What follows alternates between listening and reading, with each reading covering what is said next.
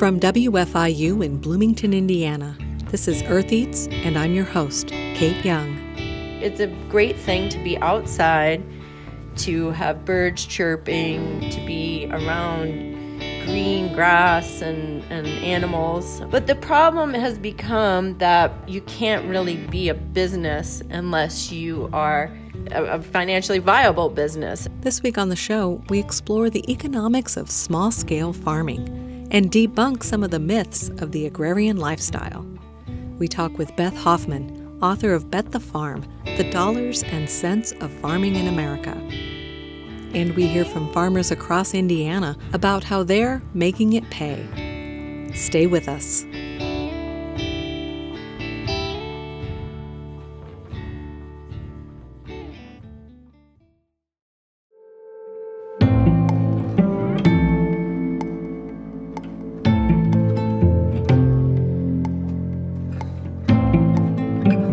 Thanks for listening to Earth Eats. I'm Kate Young. We talk a lot about farming here on Earth Eats and the future of farming and the fact that the current population of farmers is aging. We aren't really seeing that next generation of farmers coming up, at least not in the numbers that are needed to keep the system going. And there are plenty of questions about that system or those systems. Are they sustainable? Is the current state of agriculture in this country what we want for the future? In other words, who's going to be growing our food, and how are they going to go about it in ways that are kind to the planet and to the farmers and producers? Farming does manage to attract people, but often it's the myth of farm life that is appealing, and beginning growers are quickly disillusioned by the grueling demands of the work, the broken food system, and the extremely tight profit margins. Most small farms rely on off-farm income to make ends meet. My guest today has written a book examining these issues in vivid and often candid detail. My name is Beth Hoffman. I am a journalist. I covered food and agriculture for about 25 years, and now I'm a farmer. Beth Hoffman is the author of Bet the Farm, The Dollars and Cents of Growing Food in America. I grew up mostly outside of New York City and New Jersey, and I was born in New York. Lived in many different places in the country, but ended up in San Francisco. I went to UC Berkeley for grad school. I met my husband in Berkeley. He, at the time, was working as a butcher for Whole Foods, but he had grown up in Iowa, and within the first few minutes of meeting him, he told me how he had just been in Iowa, he had just been with his sons back at the farm, and that this was his dream of moving back to the farm. And I didn't really think anything of it. He just was my neighbor, and I didn't know much about Iowa. Little did she know that that encounter with her neighbor was the start of something that eventually altered the direction of her life and her work. Beth and her neighbor John became romantically involved and eventually married. They started spending summers in Iowa. Being out early morning, working on fence with the family, swimming in the ponds, chasing cattle that had gotten out, all those kinds of things. As Beth started developing her own relationship with the land, they started talking about what it might look like to take over the farm. You know, this combination of having really researched and learned a lot about agriculture, and this opportunity to go take over the farm, they started to kind of meld together, obviously, as like, oh, this could be a great opportunity to really try and put into action what we have learned over these years and what I've been studying, and to see if it actually works the way that people say it works, because it's obviously very different to do something than it is to write about it, something. There was one glaring barrier to their agrarian dream. Someone else was already farming the land. John's dad had grown up there, and he'd been farming for 50 years. He was engaged in the standard farming practices of the area, growing corn and soybeans and raising some cattle. Though he was in his early 80s at the time, he was still actively managing the operation. John and Beth wanted to try something different, and John's father bristled at some of the ideas they brought to the table. He, at some point, said to me, like, well, what do you want to do with this farm? And I said, I don't know, something like grow grains, food grade grains, small grains, or go organic. And he was like, organic, you know, and he went outside and he got this hoe that had been beaten down to like an inch wide and from so much use. And he said, you know, this is what organic means. It means working your butt off and having hoes that are worn down like this, you know. And that's, do you want to really do that with all your time, is be out here hoeing weeds? And, you know, I didn't know. I mean, I was really, to be honest, a city slicker who thought she knew a lot about food and farming, and he knew that, you know. So it was a good question. Like, really, is that really what we're going to come and do? Is that just idealistic thinking? But they managed to sort it out, and eventually they decided on cattle, specifically grass-finished beef. Now, Beth is the first to point out that raising cattle comes with environmental concerns. But methane aside, this is the perfect area for cattle. It's forested, so we have a lot of trees. We have rolling hills here with really great grasses, and you can have prairie here. It's just like and we don't use any irrigation. There's not any kind of water issues here. We have ponds that we can get water out of very easily.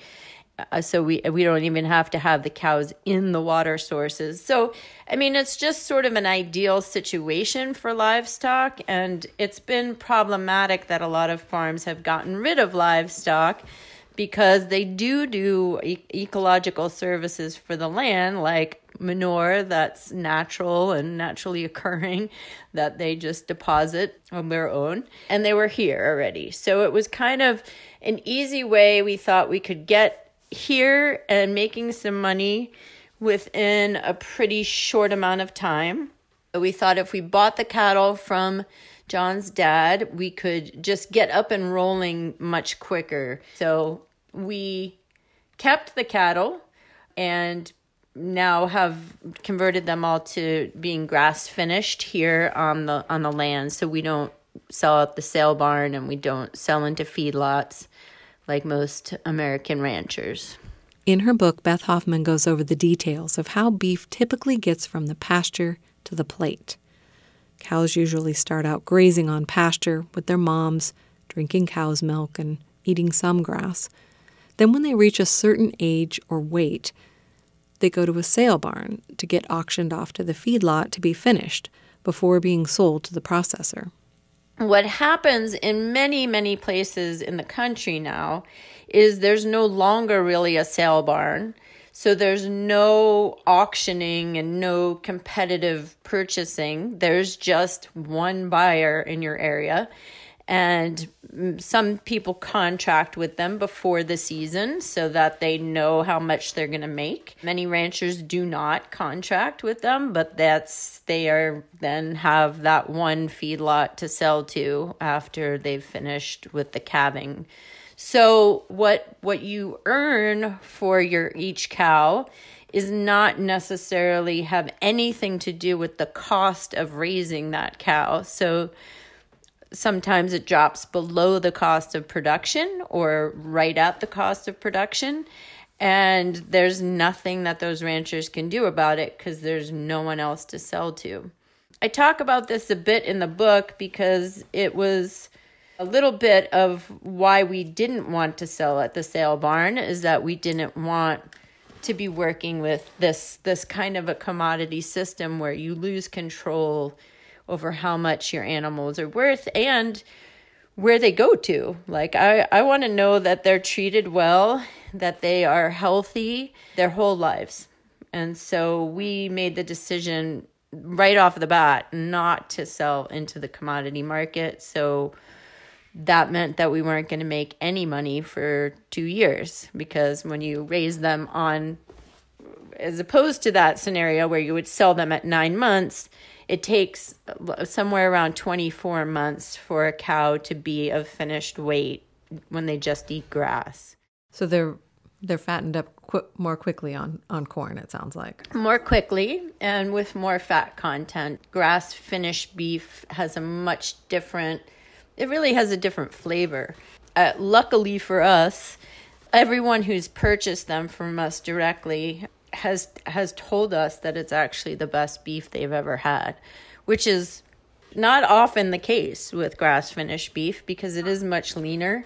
Sometimes it can be very tough. So have you been able to work out some of those obstacles of dealing with processing and getting the meat to market? We've been right now selling the bulk of the cattle to a wholesaler who sells directly to consumers. So it's a better deal for us than, say, working with a processor like JBS. We work with very small companies, Iowa-centric companies that deal directly with consumers, but they kind of handle the marketing and the distribution. They have larger, email lists than we do.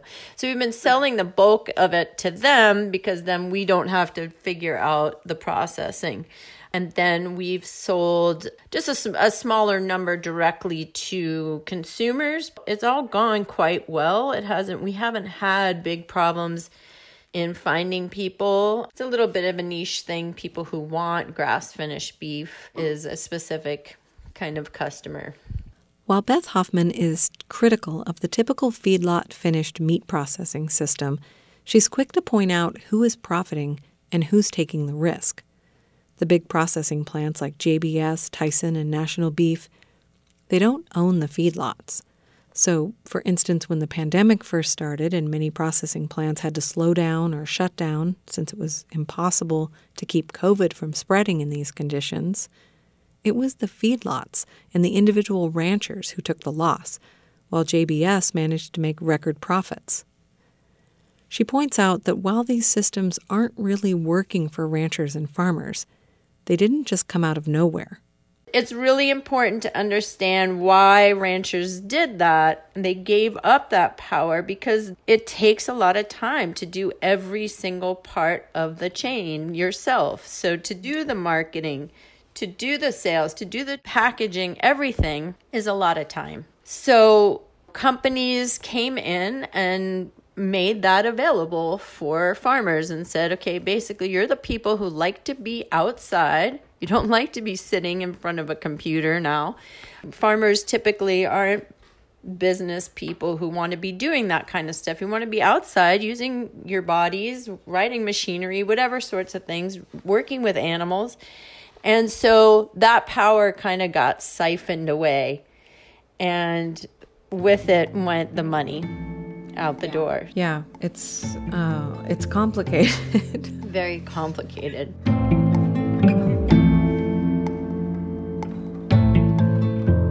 If you're just joining us, my guest is Beth Hoffman, journalist, farmer, and author of Bet the Farm, The Dollars and Cents of Growing Food in America. After a short break, we'll continue our conversation, looking at who has access to land in the first place and examining some of the cultural myths around farming in America. Stay with us.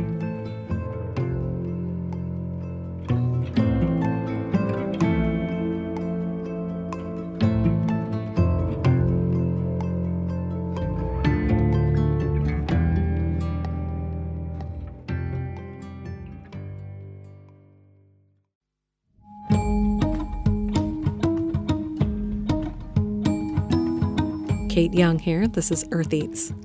Let's return to my conversation with Beth Hoffman, author of Bet the Farm, The Dollars and Cents of Growing Food in America. You guys didn't go into it all starry-eyed and naive. Your husband had a history of farming. You knew quite a bit yourself. And you did research and you came up with a plan. But even when you worked out a business plan, it wasn't going to be a lot of money that you were going to be making, even if everything went according to plan. Can you talk about that a little bit? Yes. You know, when we sat down to really work out the numbers, not only were we losing more than we thought in the first few years, which we, you know, only had X amount of money we were going to put into this all, but even once we got past some of the big capital purchases, like buying the cattle, we were still, you know, making in like the $20,000 to $30,000 a year range, which for one person full time and me half time, you know, it's not very much. And that's if everything goes quite well. And it really points to an issue that I talk about throughout the book, which is the fact that we were coming into it with privilege. And we were very aware of that in thinking that we had some family wealth, not exorbitant wealth, but some, and some savings. And we had access to the land, which was being leased, but at a very discounted rate. And most people who want to get into farming don't. They don't have this privilege. They don't have family wealth that's been able to be built generationally, like many white farmers, white landowners, and most of the land in this country is owned by white people. 98% of land, in fact, is owned by white people. So it's just a lot of the book explores that kind of question.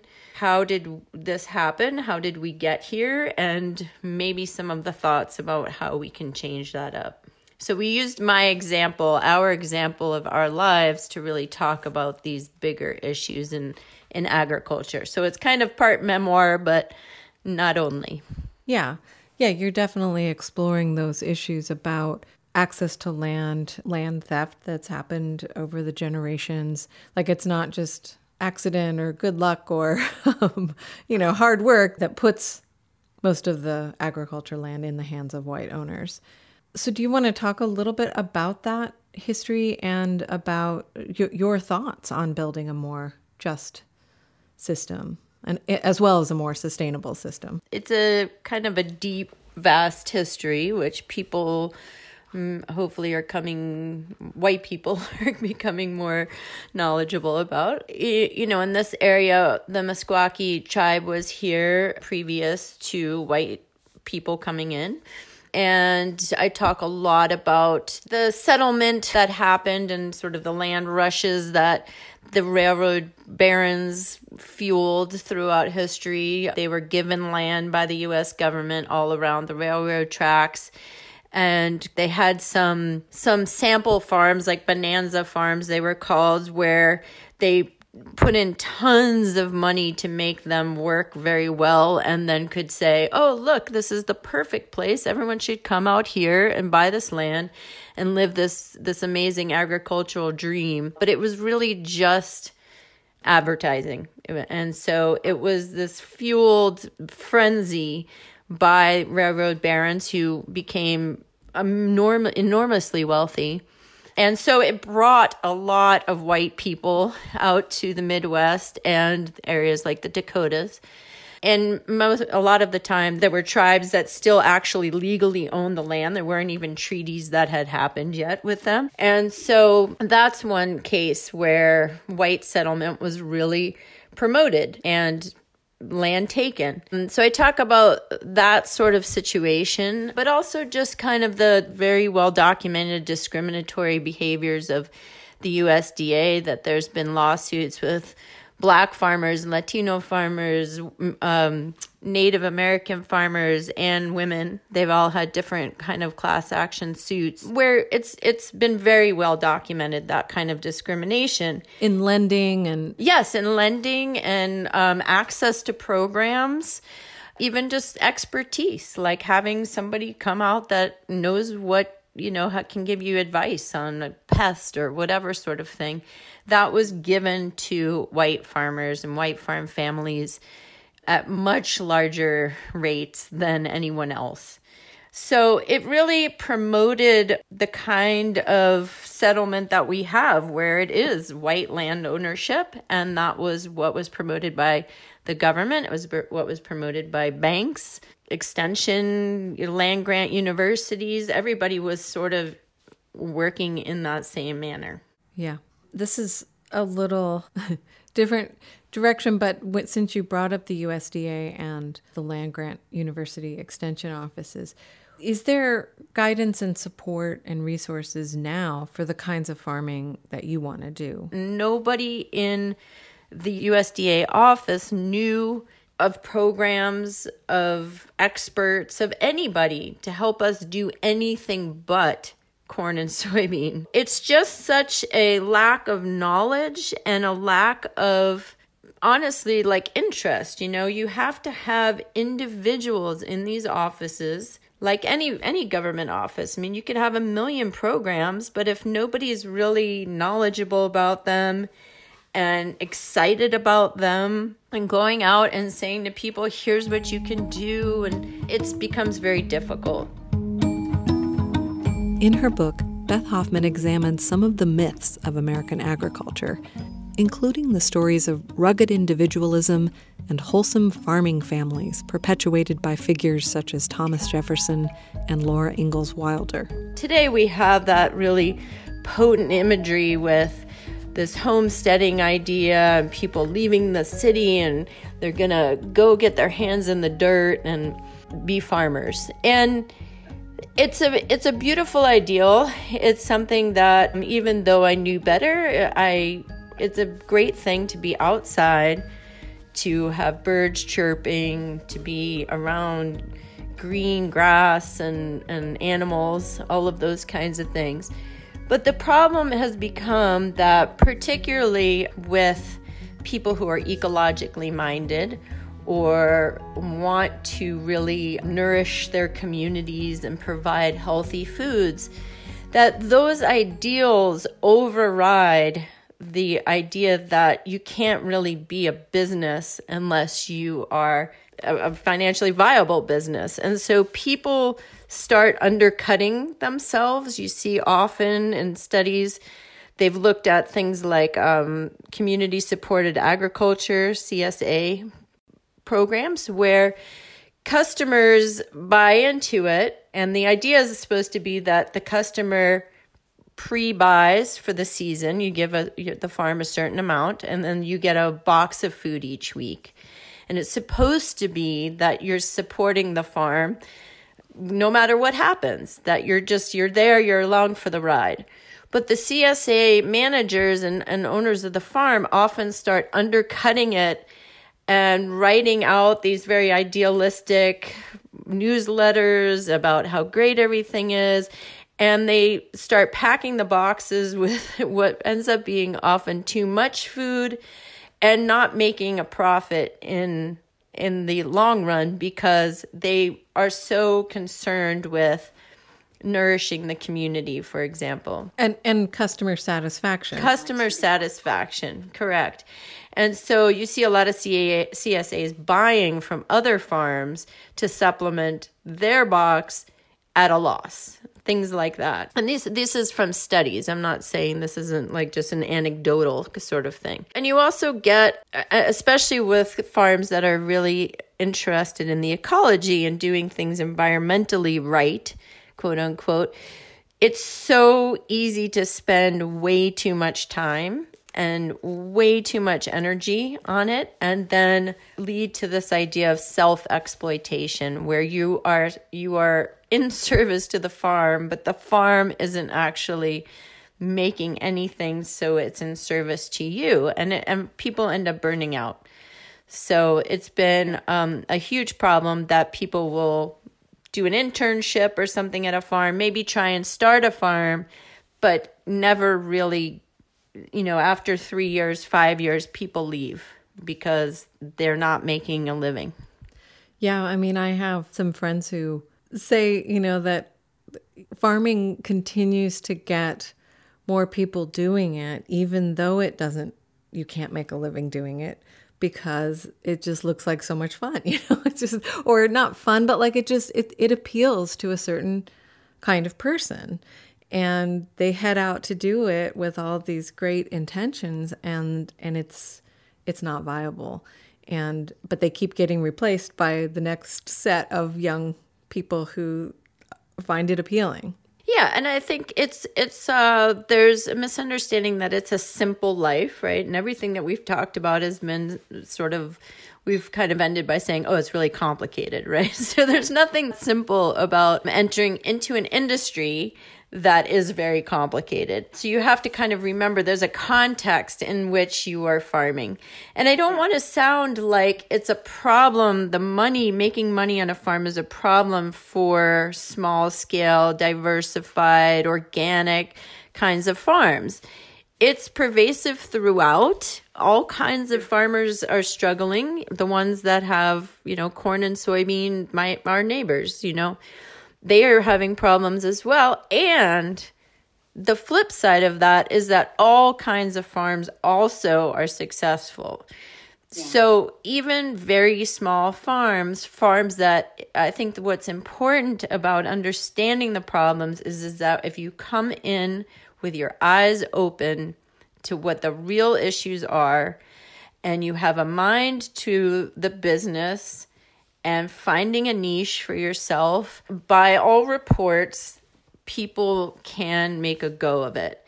And even if on our farm, if we are making $20,000 to $30,000 a year, if we are planning for that, that's kind of okay. You know, it's if we've kind of own our house outright, you know, because we bought the house for $40,000, right? Which when we lived in San Francisco was not a possibility. You can own a room for $40,000, right?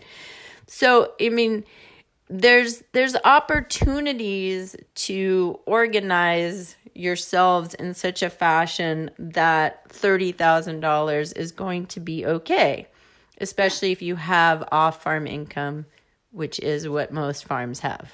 Yeah, and I think that what you're saying is that we need to start talking honestly about what farming really is instead of perpetuating these myths.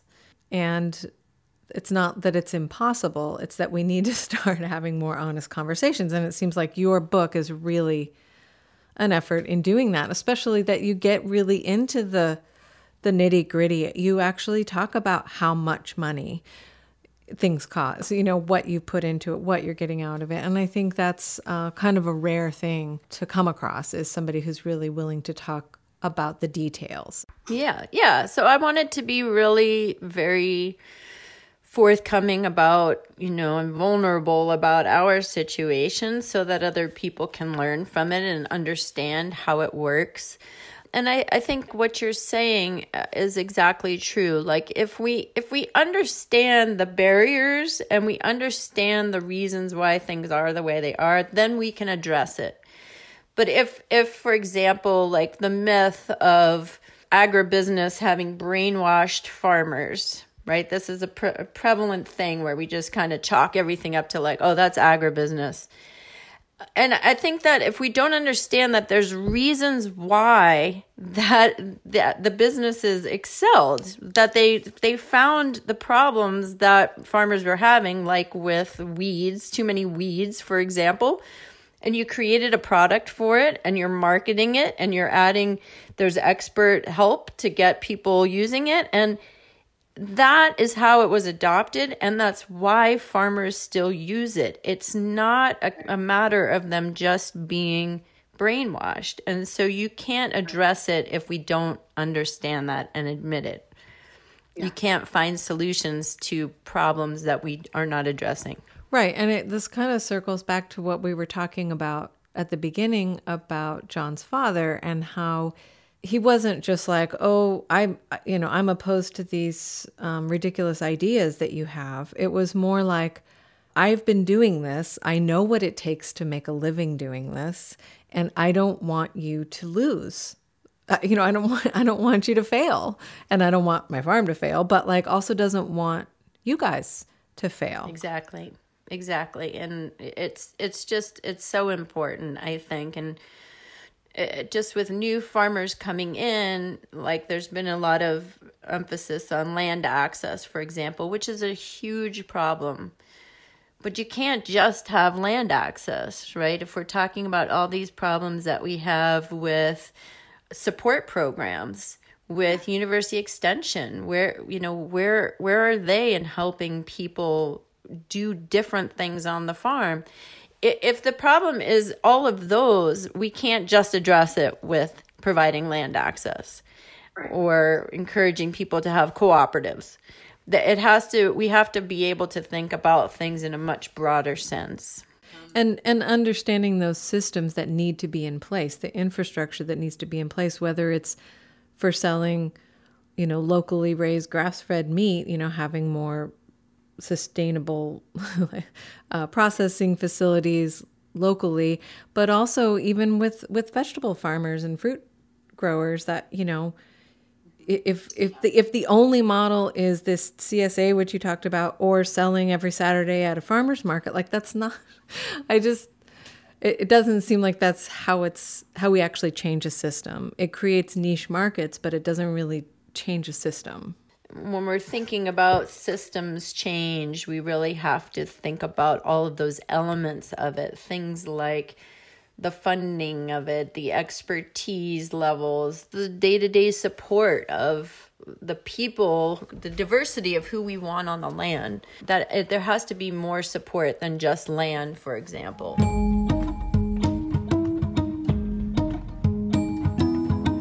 I think that the takeaway for the general public and for consumers is it's great to be looking for solutions, but you have to understand the problems as well in order to find the ones that actually work. I think that if people want to really help, one of the ways is to really understand the complexity of problems and how and why people are doing what they do. Farmers don't just farm corn and soybeans because they're being brainwashed, like I said, or because of subsidies. It's much more complex.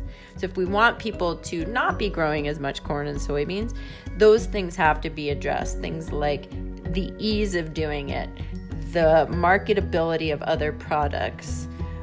Those are huge, complex problems that we really need the brain power of people that are in things like technology. We need that brain power to look for the real solutions. That's Beth Hoffman, journalist and farmer. Thank you very much for taking the time to talk with me. Thanks for having me. It was great. Her book is called Bet the Farm, The Dollars and Cents of Growing Food in America, published in 2021 with Island Press.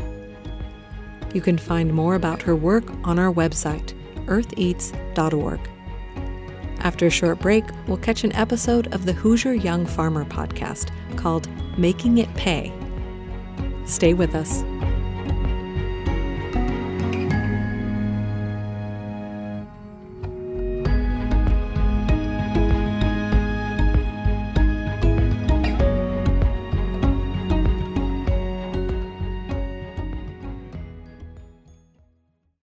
Regular listeners may recall that we've recently featured episodes from the Hoosier Young Farmer podcast. It's produced by Alex Chambers and hosted by Liz Brownlee. The mission of the podcast is to update the narrative on food and farming in Indiana by hearing from the farmers themselves. In this episode, they take up some of the very same topics addressed in our conversation with Beth Hoffman. Let's listen. Hey, Liz. Oh, hey, Alex. Want to get us started? Okay, sure. This is the Hoosier Young Farmers podcast, and this episode is called Making It Pay. Right. A lot of the farmers we talked with didn't come from farming families, which means they had to start from the ground up, so to speak. And I mean, starting a business is never easy. Farming may be even more so. First, you need land. Oh, and hey, listen to episode 1 for more stories on that. Yes. But you also need equipment and seeds and compost. Yep. Greenhouses, hoses, animals. If you've got animals, you need fences, more fences. Yep. So I'm curious, Liz, how did you and Nate get started? Like, how did you afford it? Well, okay, so we're unique in that I actually did come from a farming family. Nate did not. He's a city boy. But my parents, you know, they stopped farming in the 1980s during the farm crisis when U.S. policy was get big or get out, and a lot of small farms shut down. And so they managed, though, to hang on to the land. And when we moved home in 2013 to start farming, the barns were actually like full of stuff that hadn't been used in 3 decades. So we scavenged the barns for usable equipment and used our savings to buy most of those fences you mentioned. But we also started pretty small. The first year was like 4 pigs and 45 turkeys and no laying hens, like super small, to make sure that the markets were there and that people wanted our food. And we've been building up our whole farm a little bit at a time. And then we both worked off farm those first years to have, you know, cash flow. Yeah. So are you making a good living now? Oh, boy. Not really. The farm covers all its costs. I'm really proud to say that it usually has enough profit to pay for investment in infrastructure so that we can choose some big project to grow the farm the next year, like adding more pastures to expand our sheep flock. And we can afford for Nate to farm full-time now, which is a win. I still work off-farm part-time, and that income is really what covers our daily living expenses. So we're still working on that, on the finances. But, you know, a sustainable farm's bottom line, it's threefold, right? So finances are one of those three, but it's also about community and the environment. And we feel really good about how we're trying to help build up community in Southeast Indiana and how we're caring for the land and seeing so many wild creatures come back, you know? But we'd also really like to make some more money. But on most days, it's worth it. We love what we're doing, and I think that's the case for a lot of small farmers. It's because it's so hard to make a living, most small farmers do it in part just because they're passionate. But, you know, even when you love a thing, you still have to get some financial stability. And I think we need to probably change some things on the systems level, right? To get to that point, it could be, I don't know what it's going to be like. Maybe it's access to loans, or maybe it's healthcare for farmers, or maybe it's climate change policy, right? All of those things. All of those things. But today, we're not going to dig into the big stuff. We're going to hear stories from Indiana farmers talking about how they're making it work. My wife and I both do have full-time jobs as well. So we farm full-time, but we also have other jobs too. Yeah. At one time, I did have the desire for this to be full-time. My dad passed away in February of 2017, and the tax business that I own is with his business partner, and so when he passed away, I kind of jumped into that role and really quickly, from maybe not the true desire, but a familial financial responsibility standpoint, it made sense for me to stick with the tax business, but then also put some more drive and effort into making the farming and the tax business work together versus, oh, I can only do one or the other. At the moment, we're still a new business. We're still growing. So yes, absolutely. We're having to fund it through off-farm jobs. So Armando works part-time. I work full-time. Presently, I work so I can farm. And that's okay, but I do want to make farming my full-time job. And of course, like, that's going to require a lot of hustle on my part, but it's also going to mean that I need to diversify. And that's right back into that problem of monoculture. The thing that's so great about a market farm or farming on a small scale is that if something terrible happens and one of my crops fails, it's not the end of the world, because I'm not relying on one single crop to feed my family. I'm relying on a large variety of fruits, vegetables, berries, you know, nuts, eggs, the whole shebang.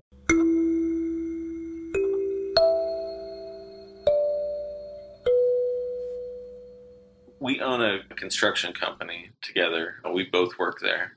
We build grain storage and material handling equipment and stuff like that for conventional farmers. There's no plan long-term to leave that career behind. It was a company that was started in 93 by my father. Claire and I bought the company in 2016. It's a very successful company. We've got about 15 employees. Yeah, it's a great job for our family, and we have recognized to make a true living. We just don't have the economy of scale, I guess, at our advantage, because we would need so much more land. Sure, perhaps one day we'd love more land and employees to help make that scale possible. But if it's maintained this size, too, I think we would still see it as successful, and we'd be happy. Mm-hmm. So...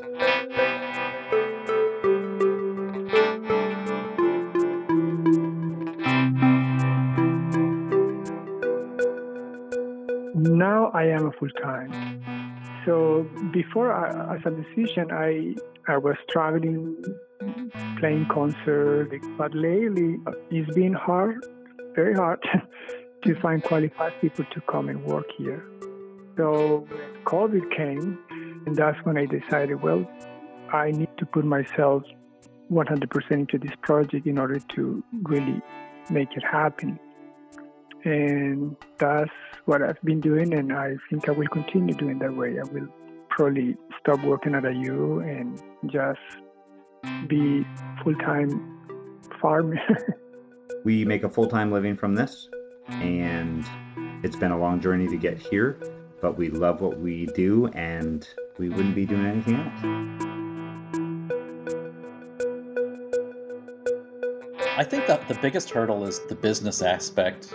At least for me, I mean, it took years just to develop that customer base, just to for people even to know, oh, my neighbor's growing produce, you know, that's like, it takes years. It's kind of nuts how long that takes. I think that's just the hardest part, figuring out the business aspect and understanding all the costs associated with what you're doing. And, you know, like you have a bad planting of something, it's like once you figure out when you should terminate that thing and then just replant, understanding how that affects your profits at the end of the year. I think that's tough. We have a CSA, vegetable CSA, and a farm stand and some wholesale customers. Mm-hmm. But our primary focus is growing for the people who are our neighbors and who live right in our community. When I tell people I farm, there's an underlying assumption that I'm not making a good living at it, and I probably have a job on the side. And so I like to just kind of quickly try to dispel that, not in a like bragging sort of way, but more like, yeah, I make a full-time living from farming. And then they assume probably that I farmed, 5,000 acres. And I'm like, nope, we actually have an acre and a quarter under production. And their eyes kind of get big and they kind of wonder where I'm lying maybe, if I'm telling the truth. And I'm like, nope, you can come visit us and see us and check our website out. Yeah, that's something I like to talk, especially with non-farming people and farming people both ways. I think there's a perception that it can't be you can't make a good living and have a good life from it. Yeah, and I would say we grow for our community. And I mean, any farmer is growing for a person or, even an animal that eventually goes to a person. What I love about the small scale farming we do is that we literally see our customers day after day and week after week. And we have always said that our customers drive what we do. We're going to grow the way we grow using the methods we use. But if our customers eventually wanted to do something different than a CSA and they were asking for it and pushing for it, then we would move in that direction. So I very much see farming as a relational thing. It is growing food for people we know who let us know what they like and what they don't like. And I really like that. I had planted a great deal of stuff in the ground in my greenhouses in 2019 in the late fall, November, December time. And that stuff just all went off like crazy February, March, April. And so it was perfect. There was a huge shift to the online market and the delivery app site that I sell through, Market Wagon. And I had a bunch of supply ready for the demand. So that was really sweet. At the time, I was kind of like, oh, I hope I can sell all of this. And it worked out really well. I just kind of thought, well, let's just treat it like we're selling T-shirts.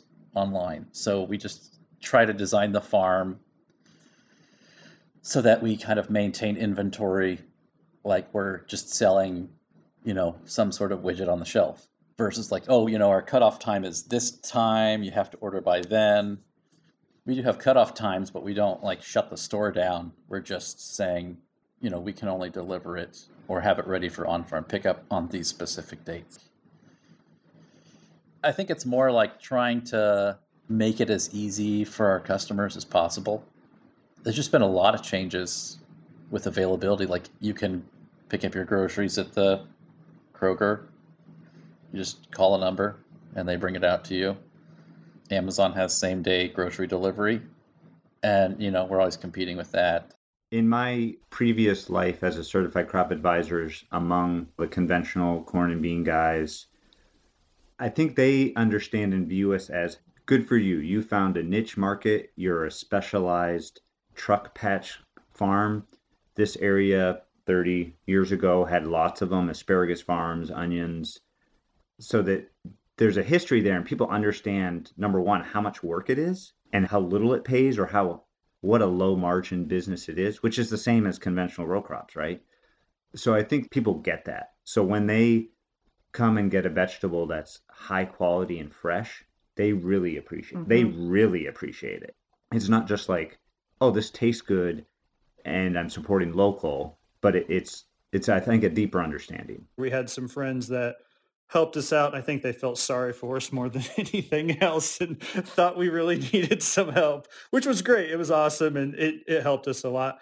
But I say feel sorry for us probably like more as a joke. You know, I think she enjoyed it, but I say feel sorry more from the standpoint is I don't think people really understand that if you're going to put this level of work into something, like you have to have a passion for it. I don't feel sorry for myself when I'm out working in the dog days of summer and it's so hot and, you know, everything's ripe and everything needs to be picked and everything needs to be washed. But I think a lot of people see that level of work as, you know, this overburden, and it can be, you know, and that's the drag and some, you know, we all hit a wall and things like that. But I just think when you start to see the scope of what the true work involves in making this work, probably what I really mean is they saw the value in what we were doing. I don't know. I think most people that continue to buy our stuff, they know us and they're just really happy to support us.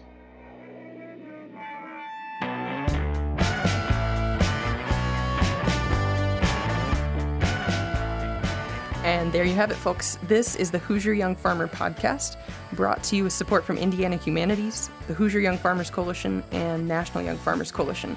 To learn more about how we're updating the narrative on food and farming in Indiana, go to HoosierYFC.org/stories. Thanks to the farmers who lent their voices to this episode: Juan Carlos Arango, Megan Ayers, Daniel Garcia, Nikki Keaton, Ann Merritt, Julie and Dan Perkins, Ben Riggs, Christy Schultz, David Sims, and Adam and Claire Trost. Thanks to Andrew Raridan and Jessica Murnane for coordinating these interviews, and Andrew Raridan again, as well as Rachel Brandenburg for conducting the interviews. Our theme music is from Amy O, and we have additional music from Ramon Monrassender and Airport People. Our host, Liz Brownlee, got this project off the ground, and it was produced by me, Alex Chambers. Thanks for listening. And this is Earth Eats. You've been listening to an episode of the Hoosier Young Farmer Podcast. You can find links to the whole series and to the Hoosier Young Farmers Coalition on our website, eartheats.org. That's it for our show this week. Thanks for listening. We'll see you next time.